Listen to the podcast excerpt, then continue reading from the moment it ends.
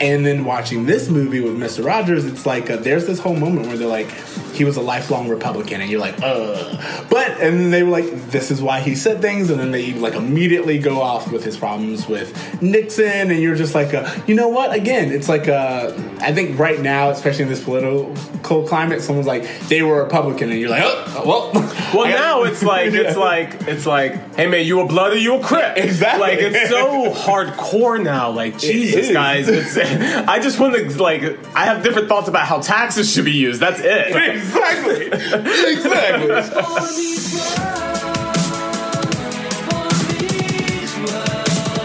When this boy meets world. What up, bro? What up, bros? And welcome to Bruh Meets World. Well, that's Brad meets world. Your Boy Meets World fan cast. Welcome to episode 28. I'm Ceej. And I'm your boy Tony Curtis. All right, and how you been? Yo, we're together right now. We're, we're, we're together Guys, again. if you're listening to this episode and you're like, hey, this doesn't sound shitty, we are in the same room right now. which usually helps. Yeah. not always. We'll find out. Uh, yeah, living on opposite sides of the country does uh, make our podcast sometimes challenging, so it's always nice when we get to do it live. Yep, do it live. Yeah, do it live. We'll do it live. All right. So uh, this episode uh, again. This episode, bruh, it was so good. Yes, you know what? I have I this is one of those episodes that I think is ingrained in my memory because of the subject matter it covers, how it covers it, um, and then the overall takeaway. I like not only does the show come back to this moment, but this is a very very like big moment in my Boy Meets World memory. Sure, sure. Um, so, and uh, we are talking about season two, episode five, uh, titled "The Uninvited."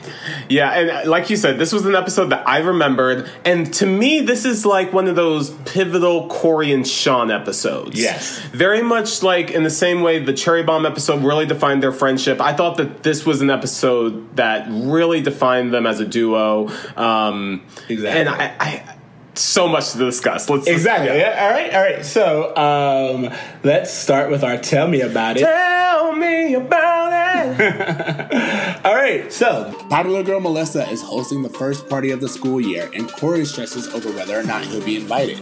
Cory is relieved when he finally does score an invite, but is shocked when Shawn does not. He debates the invitation and ultimately decides to attend, even if it means leaving Shawn behind. However, once he arrives at the party, he learns that the invites were altered for a more parent approved guest list, aka a geek party, and Shawn is still the seventh grade king of cool. First thoughts. Um, I loved it. I thought it was such an interesting, uh, like dissection of what it means to be cool. Like the whole episode is like, I want to be cool. This is what's cool. Am I cool or aren't you cool? Yeah. Um, and, and just what it means. And I feel that every like it was so well written. Yeah. So that everything that's happening throughout the episode really helps Cory get to where he needs to be. And I felt it was one of those more believable Boy Meets World episodes. Yes. Where I'm not just like, Cory, are you serious, bruh? Like, like this just was like, oh yeah. And then also I was like, I took a lot away from this from a 2018 perspective as well, um, of just. Uh, like I don't want to get too too into it, but just Cory is getting notoriety. He's getting pop. What he feels like is, oh, people think I'm cool, and how does that change his behavior towards his friends? And in the age of social media, social media, I just thought that was such an interesting like concept of like you know, getting validation from people that you don't even know to try to be what you think is cool, and then away alienating yourself from people who know who you genuinely are. exactly. I No, no, I think I think you're right. I really like that you brought that parallel in already, like the social media part of it. But then uh, for me, it also helps just as an adult because um, I just remember again when you're moving out and you're in a new city and you're trying to like find people or like. Um, I don't know. It's just like you're single and you're young and you're like trying to do things. There is like this feeling of like, am I missing out on stuff or should I be here or should I be there? FOMO. And I had yeah, and I had a friend who was like, dude, it's like a, I'm never trying to be anywhere because for when when you matter, then wherever you are is the place to be. You know what I mean? And and I think that that was what I saw in this episode. And I was Totally. like, oh my god. So let's uh, let's let's just uh, go in for a little bit. Um, so on this episode, Oh wait, okay. So I have to talk about this. Um, right off the bat, Alan bought dick pills. Oh, wait, wait, wait. So you will wait. You will wait until we get because what we have to do first of all is a roll call. oh, roll call. Yeah. All right, yeah. so we get two new classmates on this episode. Okay. Um, we didn't get the first name of one of them. I just have Miss No. Wilder. Uh, Feeney calls her Miss Wilder, and then we get Melissa Harrington. Who is a world class bitch? Yes, Did not is. like her at I mean, all. I was like, yeah, like when she's walking through the hallway, it's just like the like entire time, I was like, "There's nothing redeemable about her." This is just—it reminded me of the girls from the first season that Yeah. like strung They Erica along. them That was just one. like, "Wow, Boy Meets World knows how to write a bitchy teenage girl." they do it so well. I wonder what that's about. And, but you know what? It's not just Boy Meets World. Bitchy teenage girls were like a thing. I think since Heather's, it was like yeah, like Heather's. Yeah, But like, if you watch, remember Full House? There was uh the one girl who I can't think of. no, right when DJ started to go into high school, yeah, that exactly. throw her all that shade. Yeah, yeah, yeah. And then Sabrina the Teenage Witch. You had the uh, bully at her high school. Well, no, I mean, even if you go back to like uh, Teen Witch in the '80s or like some of these other things, there's always like that popular girl who's, Who's mean. yeah. a bitch. and, and it seems like too is like the more popular you get, the more bitchy you're allowed to be, and just like, uh, ain't that the damn truth? Well, I don't know. I mean, I feel like I'm trying to think now if we do it a little bit differently because I do feel that I'm trying to think of just some movies where it's like a the person's popular, but that's not necessarily mean they they're, they're not inherently a bitch. You know, sometimes it's like oh I'm misunderstood or like I, I, I guess I think about like like divas, like musicians divas, Oh, yeah, like yeah, yeah, and like uh again you're going back to like media. yeah, oh yeah, and just like real life people, like uh, the Real Housewives. If you told me so and so was a bitch, I'd be like, yeah, yeah, yeah. Like- but I feel like I feel that what we're talking about are two not two different things, but it's like uh, that's two different levels of popularity. There's people who are popular and they're popular because they start drama. Just like there's that Yes. couple in high school where it's like uh, everyone knows what's going on. Yeah. That's because they're always you know doing something. And then there are the people who are cool where it's like you know nothing about them Sure. and they're nice but you just don't have access to their circle So, Melissa, why is she so popular? Because to me, it seems like it's only because she's pretty. She's pretty and she's developing. This is high school. What more do you want? Like, You're right. even, I have to say, it's really funny because they even kind of talk about that, which I want to get into it. There's this, there's a point where she goes, Once mom and dad nixed all the guys like Shawn, then none of the girls are going to show up. Since none of the girls show up, none of the regular guys come. I can't believe my parents did this to me. By the way, and you're like a, she's saying this to Cory. She insults Cory to his face continuously throughout that entire party. that's what got me. I was like, dude, you're like saying that he's below the regular guys to his face. He's right there. and that's why she's a bitch. It's not because she's mean. She's mean to people's faces. Like, at least have the courtesy to be mean behind do it behind my back like I'm a person. All right, but yeah, so that's Melissa, and now let's get into the episode. So you're right. I, the first note I have is Alan buys dick pills. Alan buys dick pills, and it's so funny because I know this from this episode, and really the next episode too. Um, that the content of the jokes is getting much more mature. There's so much sex in these Yeah. jokes, Yeah. And I was like, wow, we're we're second season, seventh grade, and we're getting these sex jokes. Seventh grade, and we are like there because again, Alan is just like, oh, they help me last longer. Or you're our endurance pills, and you're just like a. What? Because he's like, I got them for you, and you're like, oh my god, this is Viagra. Yeah. Like it's like a, And I, I don't know that it was Viagra. I think it would be similar to like those little pills you see at the gas station. Yeah, exactly. Those male enhancement pills. Um, but yeah, so I just thought it was really funny how he seems to be going through this middle life crisis.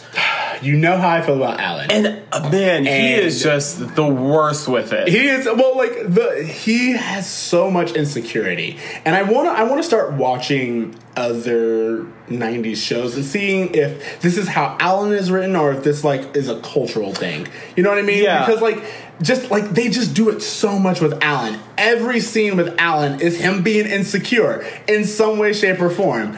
And you're like, dude, just calm down. Like the whole point that he needs to, he's like, I'm getting old. I just turned 40. Yeah. 40 is nothing, by the way. Sure. Um, and then he's like, I just turned 40. I need to go prove myself by playing basketball with my homies, which you know Gosh, the do. appropriation there. Gonna go play b-ball with my homies. And No, like, you know Alan, you're not. You're back to. It was like the universe was like, nah, son.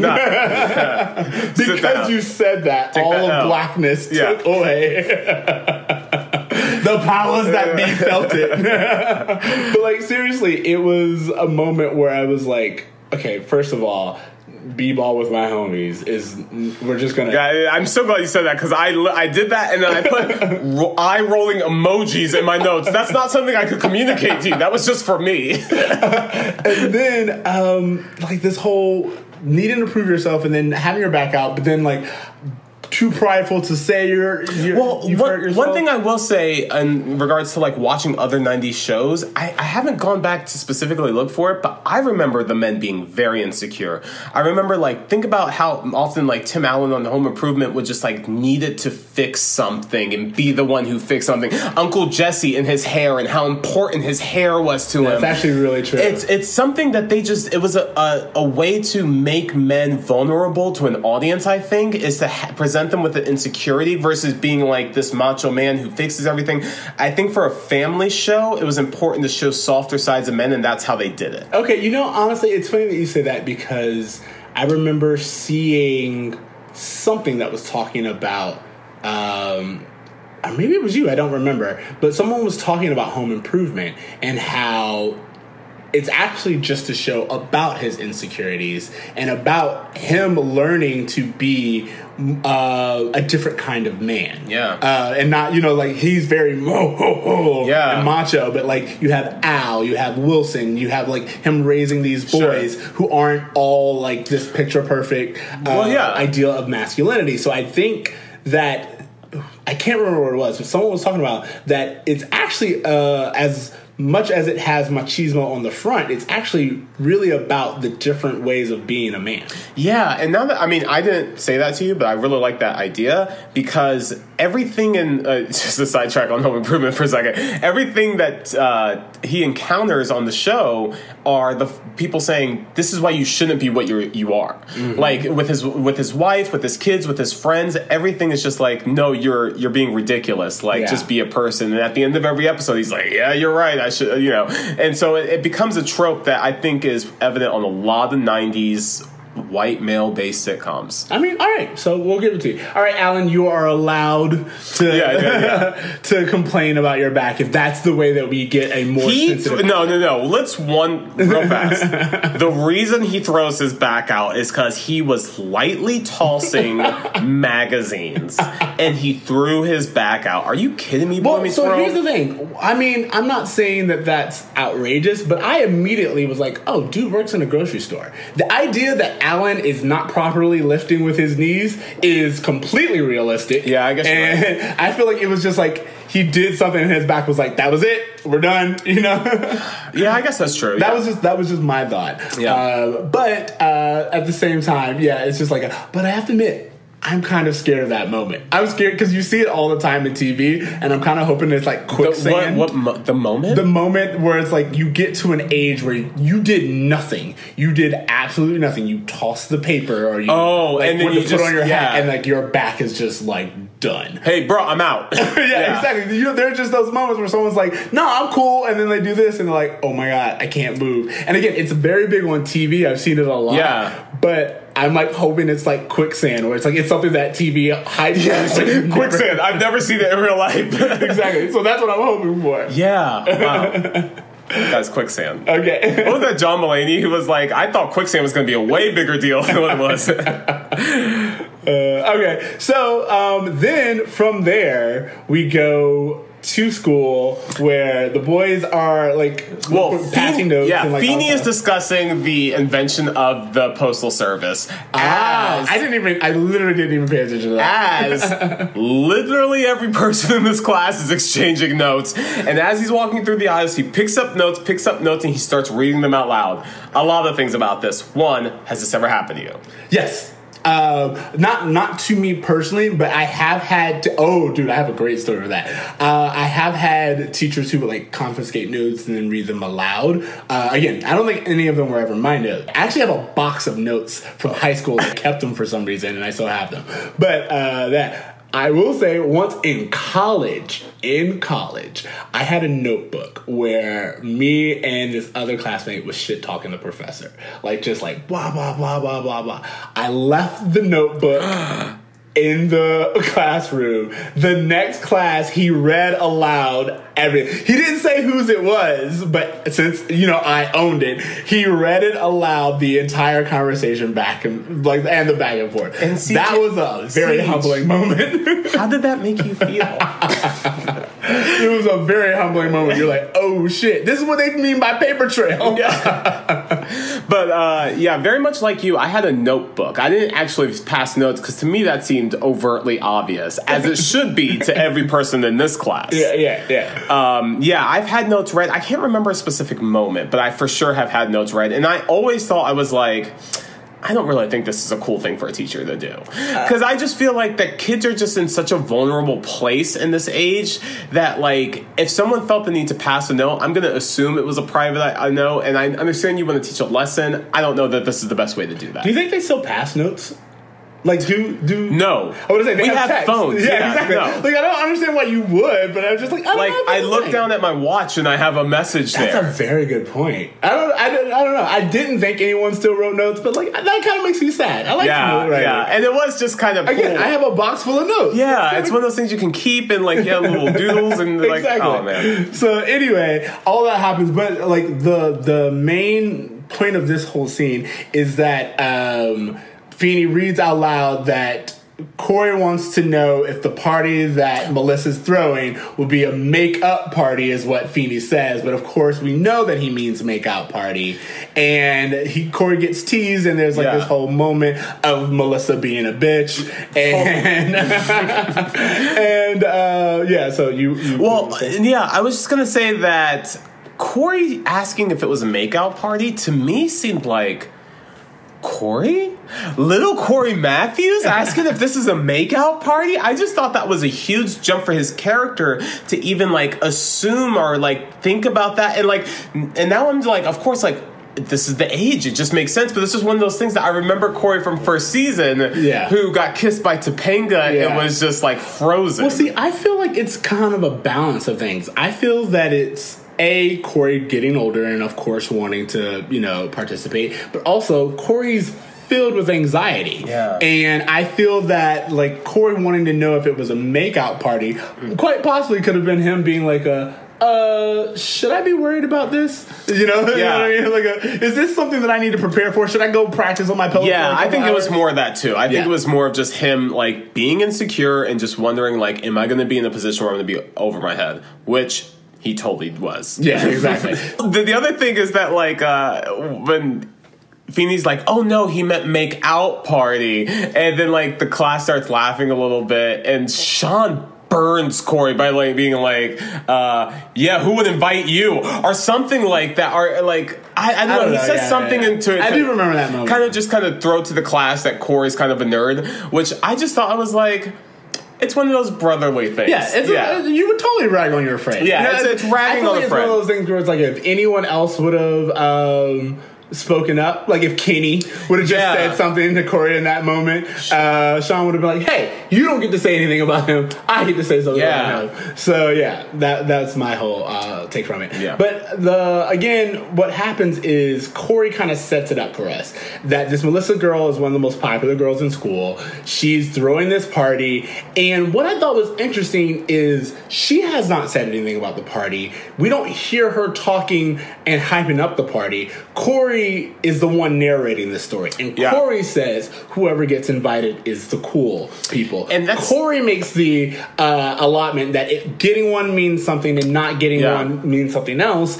And of course, us as the audience, you either choose to go along with Cory or you like, and you, you know enough about television to know that this is going to flip on him. Sure. But what I'm just saying is, no one, not a single student, has made has labeled this the cool party. Well, I will argue that the slow motion scene when she hands out the invitation. But again, that's from his point of view. Yeah. That, that's not, again, Shawn doesn't look at it that way. Cory is the one who's just like, this is such a big moment. Well, Shawn is just like, yeah, go figure out why I wasn't invited. Well, no, no, no. And this is what I'm, I'm glad we're getting into this for a few things. I want to I want to back up. One, that slow mo moment. At first, I was like so cheesy, but then I thought about it and I was like, no. When you're that age, this is one of those the big moments. heart pounding moments where everything slows down. Because at that age, there's nothing more important than the world. Like, Exactly. like we as adults have so many responsibilities that we can't care about anything that much. exactly. As a kid, and and Cory is just like his world is literally slowing down with this. Uh, so much so that he closes his eyes because it's almost too painful. And then she hands him an invitation and he immediately thinks oh my god we got it. But what i found very interesting about this scene is one cory of course assumes that shawn has one and he's like in his world and he thinks that yes we've made it we're on top because in his mind if he's going, Shawn's going, and Shawn's automatically the better of the two of them. So you know, it's kind of like this. We've talked about codependency a, a little bit before on the show, but I do like that they kind of hit on the fact that Cory doesn't really have a self worth. His self worth. I was going to say the self esteem to- of all the men in this episode. Because really, when you think about it, like. Like Alan has a ton of self esteem issues. Cory's having a ton of self esteem issues. Um, we're gonna get to Harley and Frankie and yeah. Joey.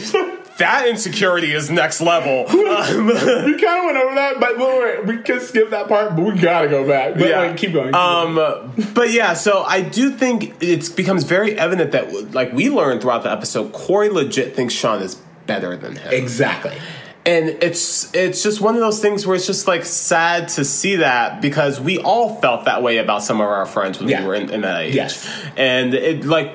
And it's so funny because I think Shawn would assume the opposite about Cory because of his class. Yes, Yeah. yes. So it's just interesting, like the perception of what cool is to different people. Yeah, so that's really important. Uh, and then also, uh, what I noted about the scene when she hands out the invitation is that Shawn immediately, they show Shawn, and Shawn realizes he doesn't have one. But Shawn does not make a big deal out of it, even though he clearly wants to go. And he does not want to harsh. He doesn't even bring up that he didn't get one. Yeah. Because Cory's like, let us go look at our invitations and bask in the sunlight. That's the only time he brings it up. Cory has this little funny moment where he's like, uh, "Class, we don't need no stinking class. We got an invite." Um, and Ben really shines. in that. Exactly. Uh, but, but what I'm saying is, uh, Shawn understands how important this moment is to to Cory, Cory. and he does not. He doesn't want to take away from wanna- it. Yeah. Well, what are we gonna do? You're gonna go to their party. I'm not going to a party that you're not invited to. Oh, don't sweat it, Cory. I'll go grab a burger at Chubby's. And now, for me, I was like, "Whoa, that's such a big thing to show, and show so subtly." Because they don't, they don't. He doesn't bring it up. He's not like, "Hey, Cory, I didn't get an invite," or, uh, Which I imagine Cory would have been to Shawn. Oh yeah, exactly. What I'm saying is almost all of this comes from Cory pushing. Cory's like, "We got an invite." No, I didn't get an invite. Um, Cory's like, "Well, there must be some mistake. Let it go." Um, do you want me to talk to her?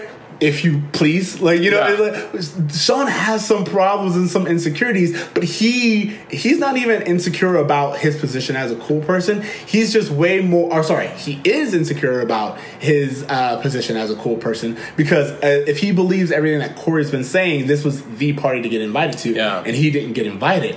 But Shawn doesn't go like Cory and it's like, why didn't I get invited? What's going on? Shawn's just like, that's the way it, it goes. You don't get invited to every Yeah. party. And he doesn't want to take away from Cory's moment. And again, it's just like, oh God, their relationship is so precious. Sure. and I just think it's just one of those moments where you really see how much Shawn loves Cory. Exactly. And That's and, what I and want. that's something I got throughout the entire episode. Even like not to jump to the end, but like Shawn is really willing to ditch anyone for his for his friend at Yeah. the moment's notice, Yeah. and I thought that was just really good. Um, we need to go back. And Okay, so yeah, we missed this part. There's So- this part where it's kind of for some reason I guess like either either filler or like they didn't really have much for like the B story uh, with Alan in his back because we get these little snippets of Harley. What do you want to call their gang? Frankie. We need a name for their gang. Yeah, I don't know because Uh, they're kind of like like this weird like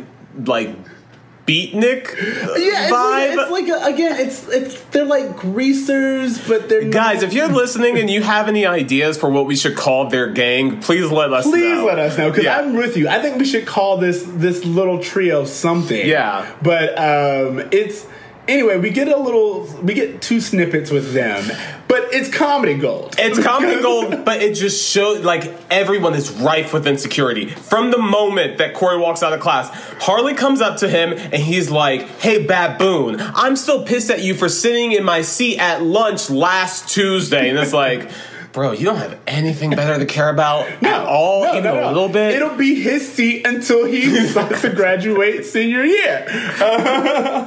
Um, all right, so yeah. Wait, wait, wait, wait, wait. But then we get to Frankie. Everybody knows it's always been Harley's chair. It's always going to be Harley's chair every year that he's a senior. Ain't that right, Frankie? What are you saying? I like my sister? This is the second time that we've had an encounter between Joey and Frankie where, for no reason, Frankie just spouts out the most wild, insecure issues.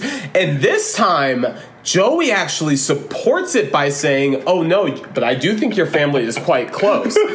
Which makes me revisit the whole, What are you saying? I, that I'm gay? Well, again, I think what's what's really interesting about this, and you and I will like continue to do this every time because I feel like we are going to get a lot like this ongoing story arc that like when it was broken into pieces no one noticed but i'm really starting to see things. And what i'm saying about that is with frankie and joey frankie is clearly like this very sensitive individual who lets little pieces of himself out but frank uh, so joey's uh, very sensitive to Yeah. Frankie's plight. He's never like he doesn't mock him and he doesn't fear him. He's just almost always like, no, no, no, I'm not like he's like it's not a bad thing. Can I can I be a hundred with you? Yeah, yeah. I think jo- I think Joey's an amazing friend. Oh, yeah, absolutely. He cares so much about Frankie and Harley. Like I don't even think he's a bad person. I think he's just trying to be a, good to his friends. Yeah. So I don't even like think of him as a thug. Like Harley is is more the thug, but Frankie and Joey they just don't have better role Well, models. Harley, exactly. Harley's the thug. Harley's the problem maker. Frankie's the muscle, but he's also just the muscle because he's that big in high school. and that's all it is. It was just his plight. He doesn't even want to do it. and Joey's just there for support. And I love, I love it because it's this thing. Where, where go? I was gonna say Joey and Frankie remind me of you know how you're in school and you learn how like um, some fish live off of Yes, other fish, yes, but yes. they help eat the bacteria, like they Yeah. help each other. That's- Symbiotic relationship. Yes. Yeah, yeah, yeah. yeah. Joey and Frankie. I, I agree. I think it's it's really funny to like see them, and I feel that we'll have to watch it. But I think they even kind of make a joke like they're the Cory and Shawn Of the whole- underworld, Yeah, yeah, yeah. of the underworld. And I think that's what it is. They really are. They have this very supportive friendship. A hundred percent. That uh, is is from a place of nothing but love. And I really, really like that. And again, it's a really funny joke where he's just like, I'm just saying, your family's a little close. yeah, I, I really do think that both of these guys show that how important mental health is as well. Like, because like you have Frankie obviously dealing with some really like issues at home, and then you also have old ass Harley, um, who. By the way, probably needs some of Mr. Matthews' vitamins because he's clearly taking out some ED issues on these children. Very possible, yeah. He is way too old for this school. I just want to throw that out there one more time. I feel like he is a always say this. full grown adult. okay. Uh, moving on. Moving on. We, we go to the cafeteria. And, all right, so I've kind of mentioned this before, but again, this will be my section called Turn On by Mr. Turner. Oh, because yeah. this scene, I, I promise you. So when I see Mr. Turner, usually I'm not always just like gaga over him because the, the dude's an actor and it's whatever. But there are moments where they give this man a scene and I'm just like, I- what was I supposed to do with that? I wrote down Mr. Turner's soda machine move was so damn sexy. that it was. It was, I was like, fuck, this guy's cool.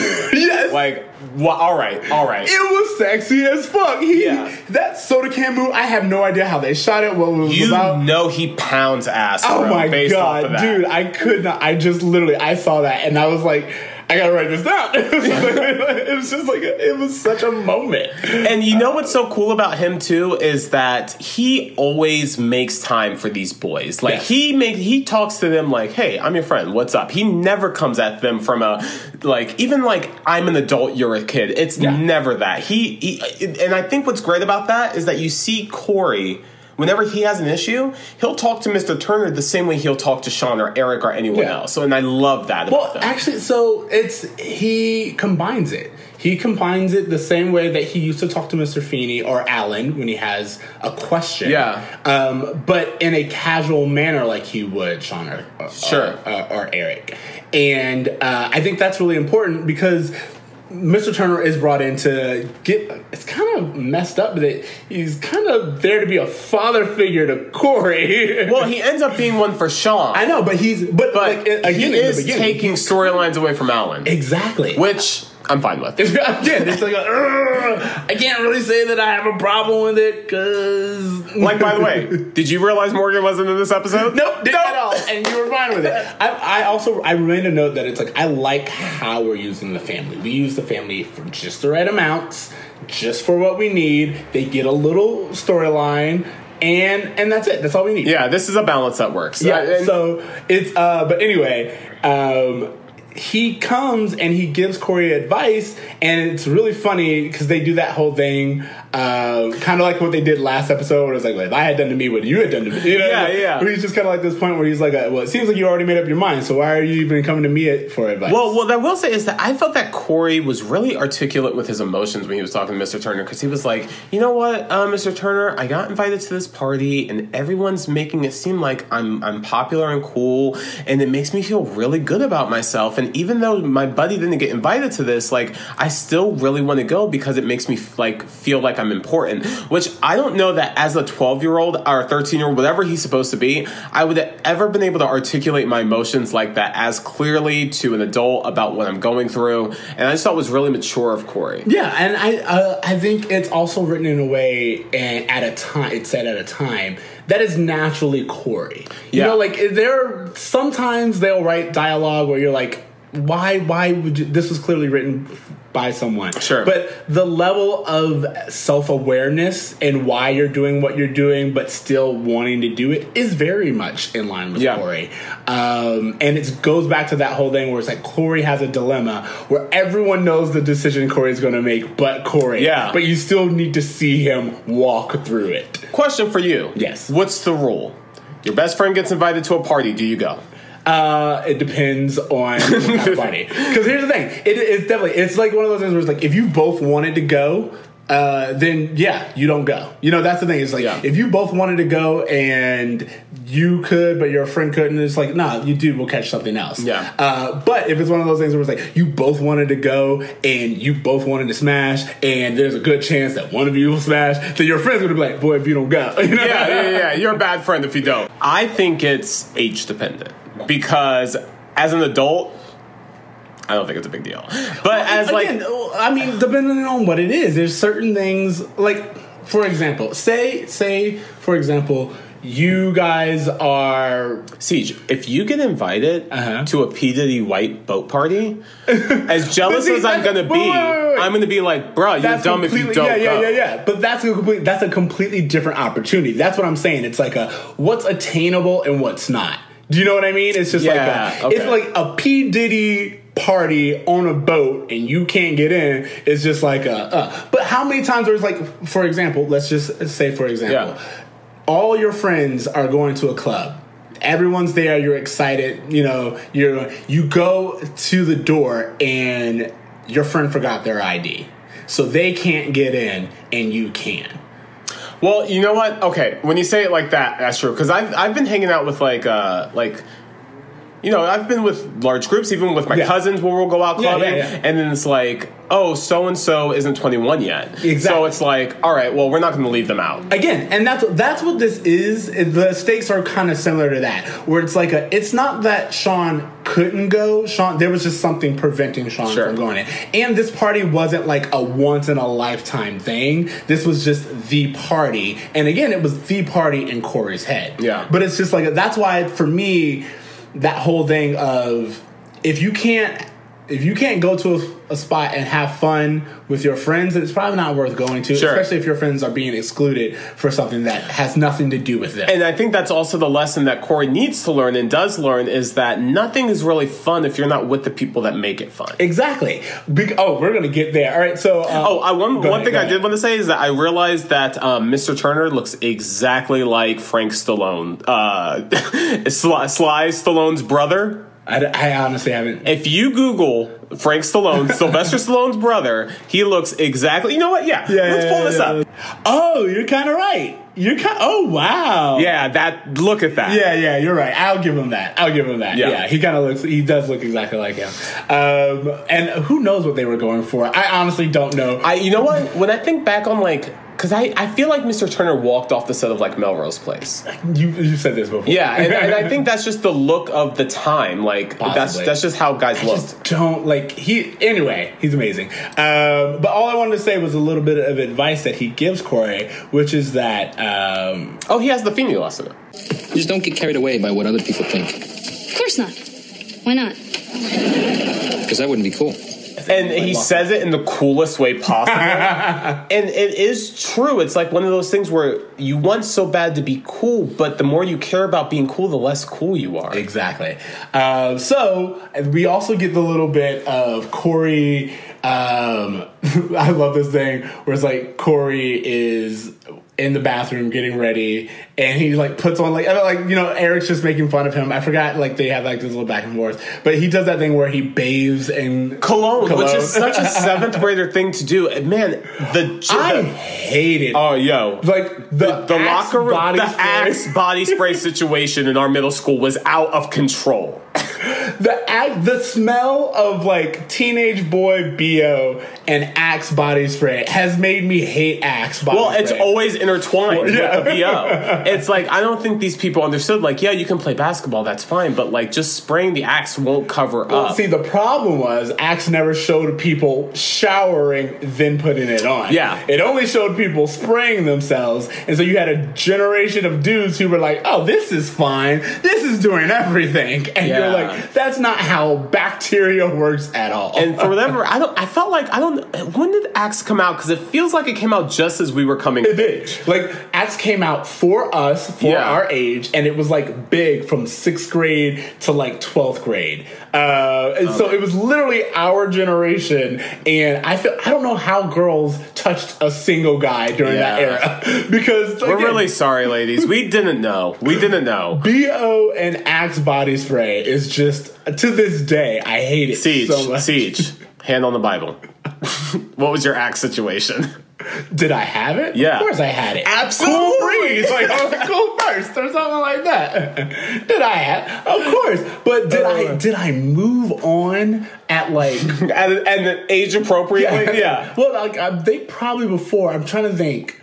So honestly, I, I think it was. I, I'm pretty sure it was uh, junior year when I played football, and again, just the smell of the locker rooms and that combination made me be like, never again. like, And there was also that thing when you were that age where you didn't know the difference between good cologne and bad cologne, where I literally would just go to the CVS and grab like a two liter of Brut. really, Brut? You should be ashamed of yourself. I didn't know. I think I saw like I went into a bathroom and I saw a guy had it and I was like, oh, that's what cologne is. Like I just didn't You know, know. Honestly, at 16, I take it back. It had to be uh, at 16 because uh, I worked at a, a bathroom va- valet and they had all the cologne. So I got the little bottle of Curve. Oh, Yeah, the I'll be smelling good in that Oh. Curve. But yeah, I remember that being such a cool thing. Like whenever I went to like my older cousins' rooms and they had like, oh man, you got that Michael Jordan cologne? Damn. Michael Jordan cologne. oh yeah, bro. Because that's what you want to smell like. Oh, um, You I- smell like a winner. oh, so we're back to Alan's dick issues. yeah. well, no. So now he's on the couch and he's not moving, and But this is where we learn he's only 40. Feeney comes in and he's just like, bro, you want to go work out? Like, do you want to do something? it's all a setup from Amy. But what I do mind is Feeney. This is when Feeney's like, "Look, I get fifty dollars if you sign up. I'm on a teacher's salary," Yeah. and you're like, "Again, they are hitting you with the Feeney doesn't make that much money." No, yeah. and I kind of like that they hit that every once in a while because teachers are Sure, and appreciate sure. it. And you know what? It, I just, I think I would be able to look the other way if they just had a different house. Like, to me, just like even like Roseanne level house, like would be more realistic to me. Um, you know, it's more of the exterior. It's the exterior shot because it wouldn't make sense for Feeney to have a house that's super nice either. I, I don't know. Yeah, I mean, but again, my whole thing is my all my theory is they got these houses back when the housing market was Sure, in their sure, favor, sure. and they've just ridden it out. Can we talk about how Cory walks in on Amy trying to get Alan yes, off the and couch? she's like, it's not even dark yet. another sex joke. Like he he walks in and makes a joke about his parents fucking, and then it's just like, oh, by the way, I got invited to a party, guys. yeah, well, I do like uh, Amy's like she said something along the lines of again, Amy being the good parent. Yeah. she's just like, a who? Where's this party that I know nothing about? And I'm Yeah. like, yes, you know what? Amy parenting points. Amy gets all the parenting points because on when later on when Cory's on the way to his party, um, she's like, "Hey, by the way, tell Melissa's mom thank you for inviting me to the Again, party." showing manners in the most passive. Like, and to me, that's that's the most mom thing I've ever seen on television. By the way, when you go over there, tell so and so thank exactly. you. Exactly. Like Again, that's Amy. Amy parenting points are like through the roof. I love it. Yeah. Um, and I do like how like they even like say that Alan's gonna get up off the couch to go pick up Cory. Again, it's it's a stupid B story, Yeah. but it is a I- B story, yeah. and it does give us Alan and dick pills. So. Well, it's funny because uh, the other thing is that Amy jokes about she's like uh, Cory's like it's a boy girl party and he's she's like well excuse me Wilt Chamberlain and I was Yeah, just yeah, like yeah, yeah. wow they are really packing in the sex jokes Yeah. Again, what's funny about the Wilt Chamberlain joke is no kid's gonna really get what that joke No. is. But as you get older, you're like, okay. okay the other thing that was really funny because you talked about the the cologne thing but he also puts um, Eric's deodorant under his ball sack yes. and he swallows mouthwash which by the way all, the swallowing mouthwash thing, I could see the logic, and I was like, I saw that as a kid. For majority of high school, I swallowed mouthwash. I, I, I swear to God, I would swallow because I was like, to me, that logic made hundred percent sense. If you burp, it'll come up minty fresh. That is again, it, it's stupid, but it makes good passive sense. It To a child, does. it makes Yeah, sense. yeah. All right, so then we actually get to the party. All of this was Can I just to lead up. can I just party. say one thing? Cory's saying he has deodorant in his pants. Is he trying to get laid? Is he preparing for to get laid? Why would that be a thing for him? I don't know. That's a very good question because I thought, who do you think is going to be down Exactly. there? That Like- you need to make your, your, your balls smell good. By the way, I'm just gonna throw this out there. I've I've thought this before as a kid. Do not make the same mistakes I did. I was curious about. I was curious about. Hey, I want to make sure I smell good down mm, there. Tell me you didn't. I know. I did. put No, deodorant you did. right on No, my boys don't.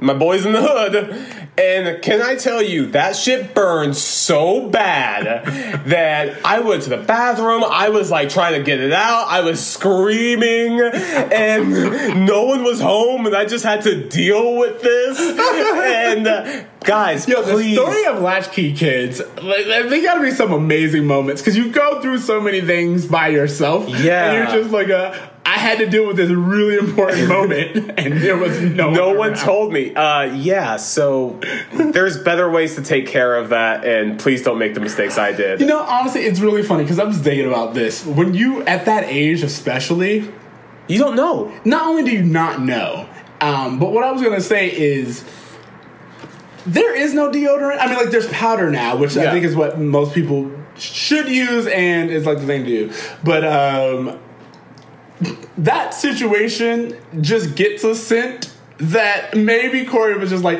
it's starting to smell down there and something's got to go. Yeah, and it because is. There's just, if you've ever been around a teenage boy where it's like you can smell it. Yeah, it specifically. you smell it. And Uh. like, So it does like as a kid, you're like, yeah, put deodorant on it. Why not? This is also a pit that stinks.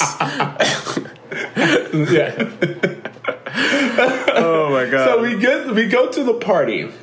And again, Cory arrives, and almost like immediately they show the dorks on the couch, and Cory is just like he's happy to be there. And he does this thing where he keeps introducing himself, where he's just like, uh, "Hi, I'm Cory Matthews." Like she didn't give him the invitation, and she doesn't give him the time of day. She's still bitching it up hardcore. she kind of even plays to her parents. You know, she's just like, "Oh, I'm so happy Hi, you're here." Hi, Cory. So happy you came. Yeah, exactly. and then completely throwing them shade to his face. Exactly. Melissa, why are you even having this party? Well, she said originally the party was she made the guest list, but her parents found the guest list and changed it. Yo, let's talk about this for a second. Go for it. They're in their first semester of a new school. Who the hell are these parents to know who the good kids are and who the bad kids are? Now, granted, I know Shawn probably was on the news for blowing up a mailbox. I can get that. But he should have been the only, like, I, it doesn't make sense for all of these kids to not have been invited.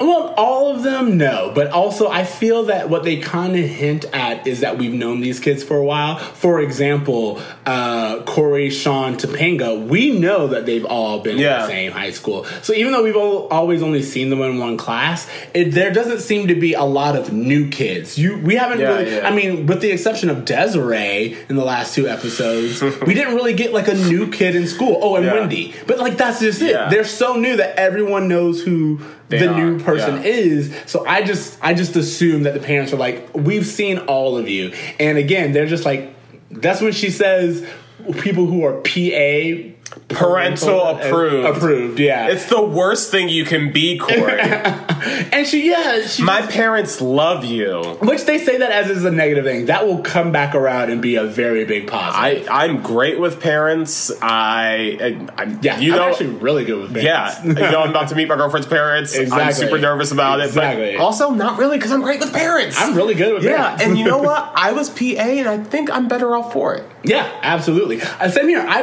I was always I was PA, I was TA. I was just like always like that person who got along with adults. Yeah. uh, and it's that charm has definitely gotten me around in life. So Yeah, Cory realizes it's, it's a geek party. He's like, "Oh no, I'm dangerous. I'm risky," and he goes into like He- Melissa. yo, he grabs her, like grabs her, tilts her down, and you know what? Melissa's like, okay, Yeah, she's down. Okay, give it to me. And then he's like, yeah, um, this isn't me. Yeah. She's like, I knew it. And I was just like, damn, girl, you are harsh. Well, not only that, but that was an intense few. Because here's the thing, you especially when we talk about consent and all this other stuff. When he grabs her uh, for a moment, I'm like, "What is this?" You know, she could have reacted in any way, but she's like, "Okay, Cory, what you Come and get this, Yo, Cory. And that was when I was like, "Yo, this is this is what being young and naive is all about." Yeah. because he's getting all the signs. She's like, "Go for it." and he's, he's And he immediately drops the ball, and it's one of those things where he's like, a, "You had it." Like, it was one of those things where he's like, I got there, and then I just didn't know what to do next. exactly. But this is this is what the whole is this a makeout party? The whole cool thing, Yeah. dude. You would have been cemented. Like had you like you go there, you grab Melissa, you make out with Melissa. She's like, wow, oh my god. Cory And I- took initiative. You, immediately skyrocketed in popularity. Yeah. And what does Cory do? Cory's like, ah, I've been over my head. and I think this just goes to show that like you need to understand what's in your comfort level. And I Yeah. think that's one of those things that as a kid we all have to kind of learn that like not everything is for us. Yes. And that's such a hard thing to learn. Like it, like we all have different timelines. That's another thing that like comparing yourself. I know girls did that a lot with like who got boobs first and things. Like just comparing yourself. It's I, I think we still do that. Social media we still compare ourselves Again. Very, very good point. So we get this moment where Cory has a chance, and then he realizes that you know it's a geek party, and he feels bad, uh, and that's when Melissa says the whole thing about like Shawn. Shawn was like the first person removed from the list. Which I I can see that. yeah, again, there's the, especially with Shawn being the way. Again, last episode when Shawn was like, "My girl," I was just like, uh, But also, like, Is it because Shawn lives in the trailer? See, I think I didn't mention it, but I think that that's why Shawn thinks he didn't get it. I think so too, and I, I to him like the reason why he thinks like because later on he's like, "What, Cory? You think you're too cool to talk to me?" Yeah. Like I, you, you see this sensitivity throughout the series Yeah. of Shawn feeling so insecure A about few episodes we got the mention of the trailer park again. Yeah, and it just continues to play a part as we go deeper into Shawn's character. Like there was that mention, I forget which episode it was in, where uh, Cory's like, "Isn't your uncle sleeping on Yeah, your yeah, couch?" yeah, He's yeah, like, yeah, No, yeah. he won the lotto and stopped talking to us for six dollars. Exactly, exactly. So yeah, it's just one of those things where uh, you know this is something that Shawn is insecure about, even though we're not seeing it outright. We're seeing the, the subtle hints of it. Yeah, no, and and that's what I'm saying. My first thought was that Shawn thinks that it's him. Shawn actually does think, oh, I'm not good enough. Cory again has his perfect life, has the house, has all this other stuff, Has the family. and I'm going to be left behind Yeah. because I don't have it. I don't have those things. And typically, what we what we would have seen from Shawn is this whole thing of him being insecure about losing Cory, losing his family. But instead, we again just continue to see him be so supportive of Cory, even though he's continuously being a jackass to Shawn. Exactly. And, and and I think it's it's one of those things to where Cory, we forgive Cory because Cory's oblivious. You know He's what I mean? learning. He doesn't is know what he doesn't he know. He really doesn't. He doesn't see it. And the thing about Cory is, once he does see it, he completely behaves differently. You know what I'm saying? He he he tries to do better. Sure. but. It's again. That's when he knows. Once he, if Cory doesn't see it, Cory like almost will rub it in someone's face Yeah. constantly. Like, "Can you believe how much good luck I've gotten?" And that Sure. person's just sitting there. But there's always an aha moment for Cory Yeah, exactly. with That's what I'm these. And I think the aha moment comes when, you know, Cory and Shawn are talking at Chubby's, which, by the Uh, way, uh, uh, oh, all right. So we're we're leaving one area. We're moving because at the party. Before we leave the party, all I wanted to say is we're at the party and. Um, the earl other girl whose name I mentioned earlier, Miss Wilder or something like that. Yeah, Miss Wilder. Wilder comes in and she's just like, "Hey, there's a cool party happening at Chubby's. You should get out of this Yeah. one." To Melissa. Melissa straight up bounces. She's just like, She leaves her own party." Once the chips are done, y'all get out." this girl leaves her own damn party. That is a whole other level. She doesn't even ask them to leave. You don't care enough to actually ask them to leave your house. And also, like you, I don't. I mean, I had a few parties at the house when I was growing up, like birthday parties, things like that. Your your parents are so like, hey, you're cleaning up afterwards, right? Like, Well, no, again, this- I think the whole point is she just doesn't care about them. She doesn't care so much that again she doesn't. Yeah, like, She's not like, "Hey guys, party's over." She's just like, a, "You know what?" She doesn't care to tell anyone. She's not telling her parents that they're strangers unattended downstairs. But what is cool is that like she jets, and then Cory goes over and tells the other so-called geeks like, "Hey, um, This is a geek This party. is a geek party. And they left. I And love this part because this is when the This is the alternative friends moment. yes. I don't think any girls are coming. Oh well, we don't mind. We're all friends. Yeah, we like hanging out together. We're very comfortable with what we are.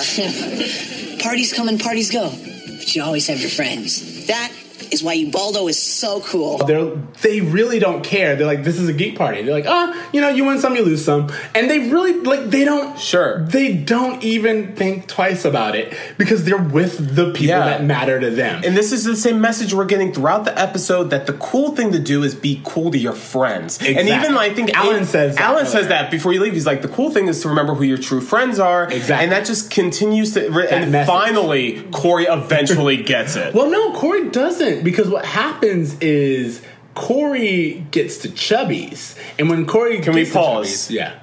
This is our first time at Chubby's.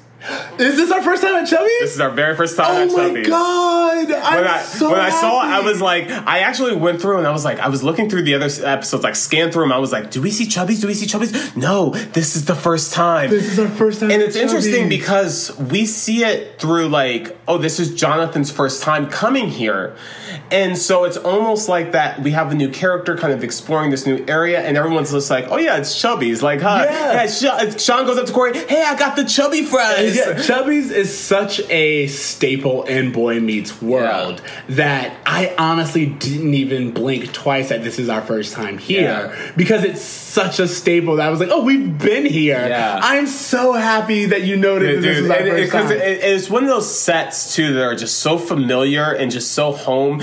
Um, everyone in the world is at this place. It's super popular. I imagine, like, I, I don't know where they would be in Philadelphia, but I mean, the next episode we do mention that they are in the suburbs. Yeah. and so I imagine that this is just one of those mom and pop places down the street where the kids can walk to. Yeah. um, because everyone in the school is there. Everyone's there. It's really close. Uh, it's kid friendly. It's one of the places that all the central characters can walk to. I do want a chubby burger. I'm not gonna lie. I would love a chubby What's burger. What's funny is that there actually is a, Phil- a Philly cheesesteak place in Called Philadelphia Chubby's? called Chubby's. Not related to the show at all, but there is a place called Chubby's. Uh, all right, we gotta go there at some point in time. We have to do an episode there. Oh my god, I would. You think I wouldn't? I would love to. Um, but anyway, th- so I like that you mentioned that. Uh, first of all, before we get into the rest of this, this is our second time with Harley and the gang, and again, we get what I liked about this is there's this another setup with Frankie and Joey where Frankie's like. Frank, no, Harley gets the high score on the pinball machine, and, and uh, Har- uh, uh, Joey points out, he's like, "Oh man, uh, no one's gonna beat that, right?" And then Frankie says, What are you What are you saying?" saying? Sometimes at night I like to write, write poetry."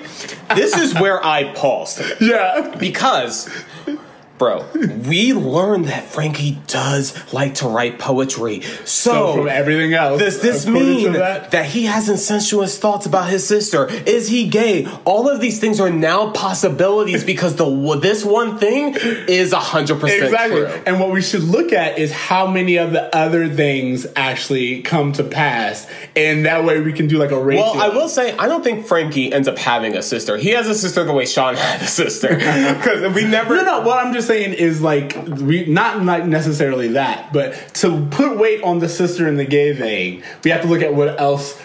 Uh, Frankie says in the future and how likely those are Well- because this, that moment where he's like uh but th- wait wait wait all I want to say is this is goes back to Joey being so supportive Yeah. because Joey goes right into it he's like no I'm not saying that but like I'm interested are they Poetry. soliloquies are they sonnets You know, just Let's talk about it. I think I'm really proud of you, bro. and I just like again I love it so much it was that was a great moment for me Guys, Okay. please let us know. Do you think he ha- he has a crush on his sister? Is he gay, guys? You don't have to answer, Sway. So moving on, Moving on. we go to uh, as we said. Cory goes to Chubby's because that's where this party is. Uh, and when he gets there, Mr. Turner's there. He's there for the very first time. Yeah. Uh, again, he they he kind of mentions that he came in to just kind of check it out, but like there uh, like a whole crowd came in all of a scene, sudden. yeah. It's a mob scene. Um, and then he does two things. One, he's like, "Oh, you remember that party? I made the wrong decision." So I like that. A Cory owns up to it. He's like, Learns. "I made the wrong decision," and then immediately after, Mr. Turner's like, "Yeah, I knew you would." you don't listen to me in class. I knew you wouldn't listen to me in life. I loved that line. And that I was a love great it. line. Like Mr. Turner was like, "Fuck him. I'm gonna let him make this mistake." Yeah, well, well, what he did was he was about to leave Yeah. once he saw. He's like, Shawn's here, and he's like, Shawn's in the center of the group Cory didn't feel like he was good enough to go up to his best friend. because Cory's extremely insecure, and to Cory, because he again he made a big deal about the party, and he said that it was a cool party. All of that was Cory. Yeah. So when you take that. Cory gets to where the actual cool party is and he removes himself because again, Cory's doing all of this manipulation. No one has told Cory you're not cool or you're not good enough. Uh, but what I do love is that's when he goes, "I'm a geek," and like the whole place gets quiet. He's like, "Oh, like you didn't know." By the way, the cool party is just all the attractive kids sitting around the booth talking. Which is the cool party. I mean, like, I mean, it has everything you need: atmosphere, music, food, food, hot people. To this day, get any of those four things, and you're at a cool party. hundred percent. Uh, what I love is that Shawn sees Cory and he's just like, "Bro, I'm so happy to see you. Come over here, dude. I got cheese fries, man. Let's chill." And he's, I love that he doesn't even think about like the party or Yeah. just make that any weird thing. He's just happy to see. He's happy friend. to see Cory. Yeah. and and like, mind you, Cory ditched him earlier tonight. He's happy to see Cory, even though Cory ditched him earlier. Yeah. and so. Cory's like, well, I don't want to interrupt with you and your friends. He's like, well, what friends? Because again, Shawn's just like, these are. Shawn probably came, got fries, people surrounded him, and Shawn was just like, Yeah, people just "All started right, talking. cool." He didn't even realize how many people were around. He did, Yeah. and he's like, oh, they'll make room. Again, Shawn is making room for Cory. And Cory did not do the same at first for Shawn. No. Um, because if we're being honest, he was competing with Shawn. Yeah. And he thought he had a one up, but now that he saw that he was actually a step behind, he just can't he can't even accept that. yeah. To Cory, it's all or nothing. And what I do love is that to me, we really see that Shawn sees Cory not really as a friend, but a family. Yeah. And that's that distinction of just like, I don't care about these other people at all, bro. We're, you know, we're, we're like, this isn't even a friendship thing. This is so much more than that, that like, you can go to that party and I don't care. Exactly. It's the iconic moment. It's such an iconic it's moment. iconic and it's just a great synopsis of their relationship. Because he's like, so you think I'm cool? You think I'm cool? Of course not. Then what am I? You're Cory. I'm Shawn. Just like it's always been. What else do you need to know? And I feel like we saw a small version of this in the previous season, like where there was like that you're Cory, I'm Shawn, we're friends. That's always how it's going to be. And we'll continue to kind of see that throughout the show because whenever there's that Cory and Shawn having like a riff in their friendship episode, there's that moment where they're like, hey, we're being dumb. Let's remember, like, you're, you, like, we're each other's people. Yeah. So I just love how it always comes back to that and that they have this just like eternal friendship that can't break no matter what's coming along. Well, it's not just that. I think it's a good lesson of that. We're, I'm not really sure that Cory gets, but they still the show says it, which is like, don't try to be, because Shawn's like. Um, I- either Shawn's like, "What do you want from me?" or Cory says something along the lines like, "I want you to teach me how to be cool," and uh, Shawn's just like, "Don't try to be me. Don't Yeah. try. Do your lane. Your lane is what makes you you, and what makes you awesome, and is what makes me want to be around you. And if I want to be around you, again, that's where he's like, "Do I hang around with geeks?" Yeah. you know, it's just like a. I don't hang around with people who are losers, and I'm with you, so you're not a loser.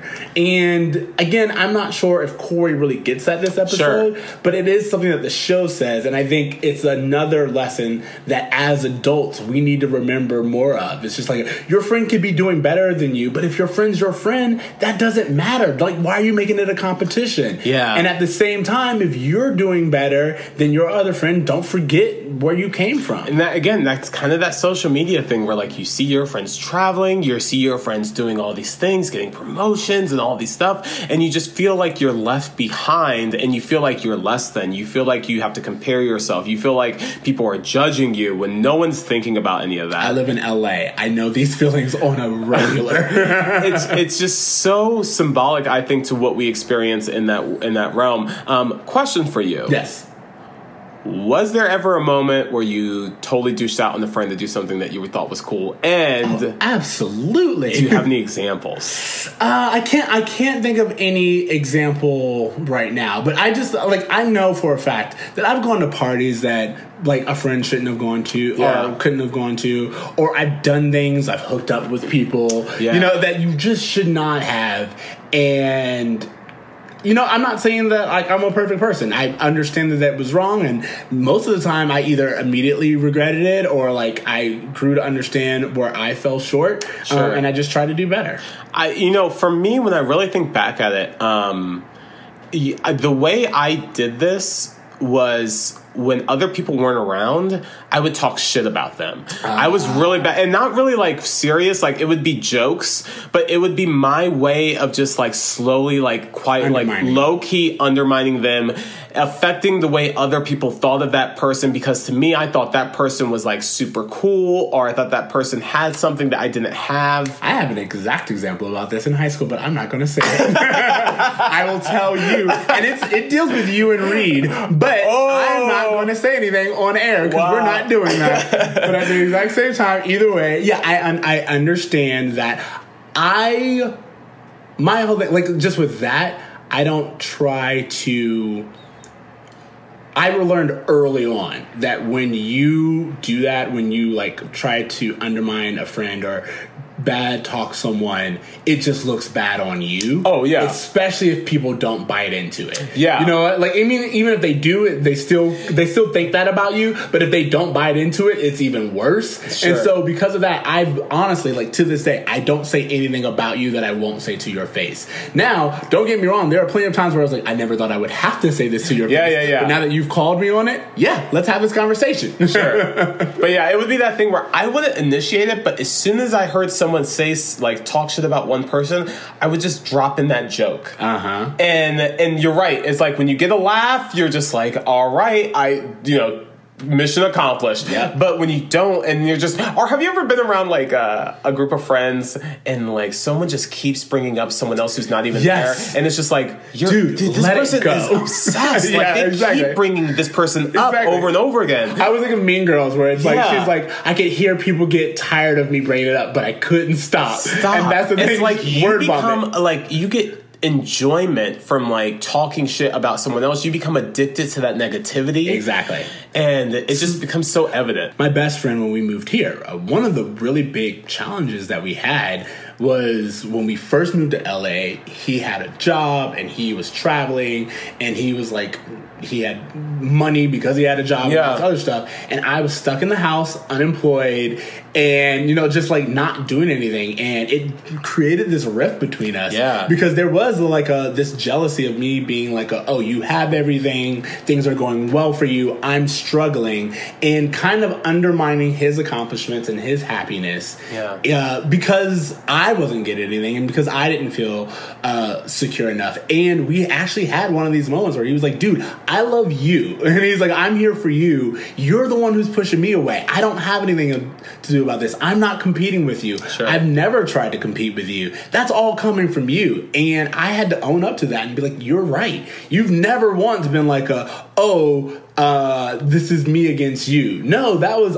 all from my Um, most of the time, whenever I have like shit like that with my friends, where there's that comparison, there's that competition, it's always for me projecting my own insecurities on other people. Yeah, exactly. Uh, and so I, we got into deep, but Yeah. I mean, I think this is a, this is a great episode for that very reason. Yeah. It brings up very realistic, very contemporary things. 100%. All right, so let's do this little bumper where Alan. Uh, Where Amy basically buys some very conservative lingerie, whispers in Alan's ear, "Hey, we can do anal." Dude, they do anal. She Yeah, like- that's what she says. She's like, "We can do anal," and then he immediately hops off the, knowing that he has that vitamin, that vitamin dick in him, that he would jump off the couch for it, and that's exactly what he not. does. I literally, to my mind, I was like, what could she buy?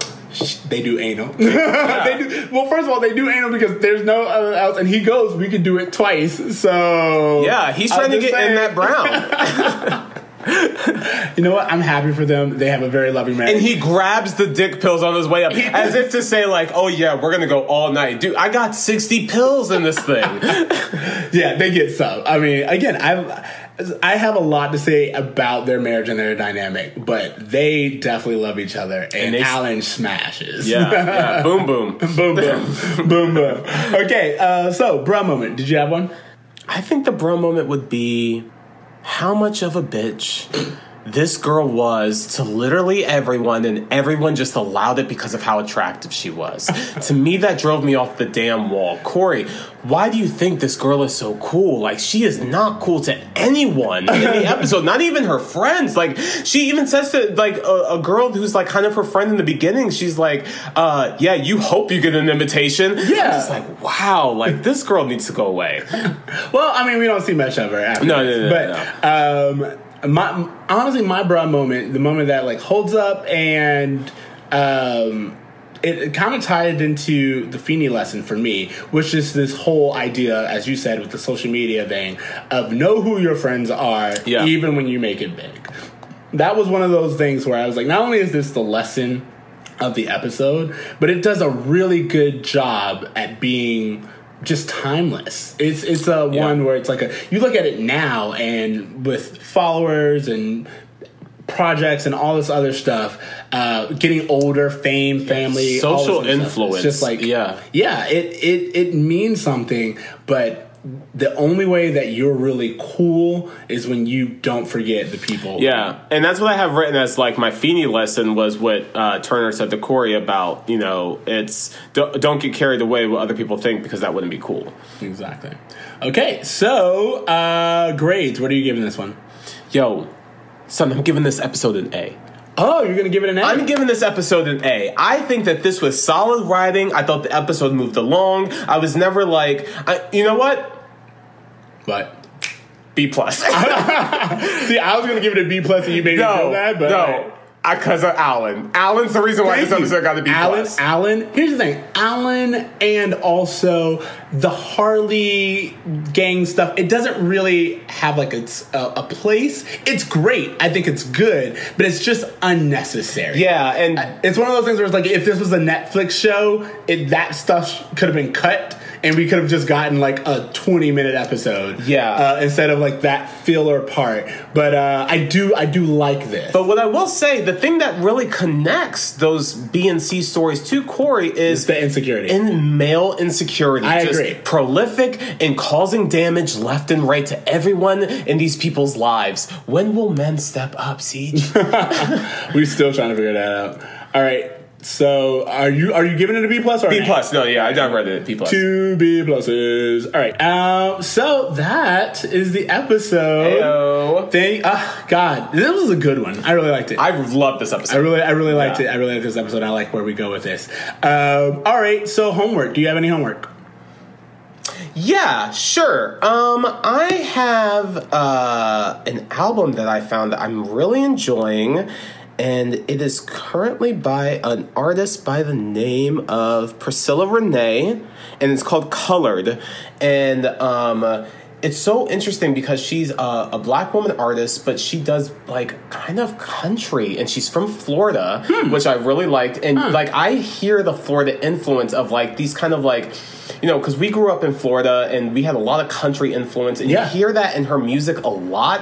Um, and I just never heard like a black woman's take on country before, and I just thought it was so interesting. Not the whole album is that like there's so many varieties of genres that she plays around with, but specifically like this was something I thought that was super interesting. So Yeah. um, just the, it's it's one of those things where um, even as black people, we often feel like black is one thing, and I love it when about black people come and be like, no, black can be anything. Yeah, yeah. I mean, like my brother, he's Puerto Rican, not black, but he literally messaged me the other day from the Brett Eldredge concert. Yeah. and like me and him were like singing along, and like, oh my god, I love this song. And Yeah. yeah, there, it's a it's a thing where it's like a.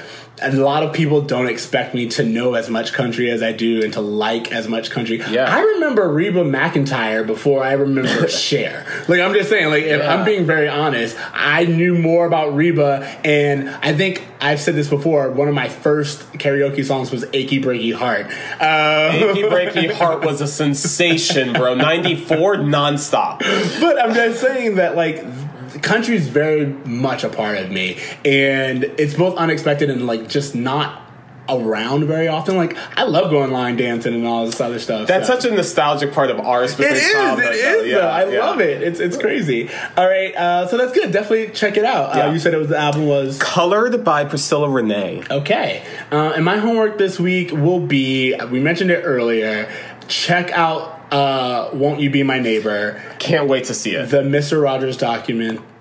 Documentary. I don't know why. I like I doc, documentary. Yeah. Uh, but anyway, check it out. It is all the fields. And again, it really ties back into this episode's theme of being yourself uh, Yeah. and all that means uh, emotionally, physically, just appreciating who you are at this moment. Yeah. Uh, and definitely check it out. You will not be disappointed uh, and you will cry. I'm preparing for you it. will cry. Okay, so that is our episode. Uh, thank you guys so much for listening uh, to Bruh Meets World. Remember, you can find us on Spotify, iTunes, Stitcher, and YouTube. Make sure to leave us ratings. I've read a few of the ratings that make me happy. Uh, we've gotten a few. Keep doing that. We can always use more. Yep. And uh, you know, next week I will read from the mailbag because we've gotten some. Yay, yeah. Some, also, guys, please remember to send us us your suggestions for the gang, uh, Yeah, Harley's gang. gang We really need some gang names. Yeah, we need gang names. Uh, and uh, remember to follow us on all the things at Bruh Meets World uh, and emails at Bruh Meets World at gmail.com. You can find me on Twitter at Extra Ceej. That's X T R A C E E J. Uh, where you at? You can find me on Instagram at a braver me. Um, you can also just like you know. Hit me up. How? Just, just like, just, just like, call me. Like, it's fine. Just call me. Find Yeah. my number. Stalk Yeah. me. Please, guys, do an internet search of me. Really dive deep. You're gonna find some things that are gonna be shocking, and I'm 100% okay with. it. You're gonna get a swim fan, and A, I will love it because Swimfan the movie is underrated, and then B, Guys, my Xanga and MySpace are still active. Go out there, find those had gems. My Xanga uh, removed. Did they remove Xanga? No, no, no. They removed it from me because like. I found um, like an old one of those quizzes, which I found out is just so people can get all your information. 100%. and I was like, "Yo, take that down." And These they're are like- all passwords. Yeah, yeah, yeah, yeah, exactly. And they were like, "Take that down," and I was like, uh, uh, "I don't remember that password." They're like, "Well, we can remove all of it," and I was like, "All right, yeah, do that." And then like immediately, I was like, "Wait, can you like just?" reset it or something and she was like i already deleted it bro i was like dude that quick she was like yeah it's gone so luckily enough i had printed out i kid you not i have printed out each and every one of my Xanga posts i did it like 10 years ago I have a Word doc that's all of my Xanga posts with the photos and everything. I, yeah. okay thank you guys so much again uh, tc you want to get us out Yeah, if you guys could do us one big favor, remember to dream, remember to try, and guys, you guys remember to do good. do good Do good, do y'all. good that's what mr rogers would want Yes! he did so much good. later bro Later, bruh.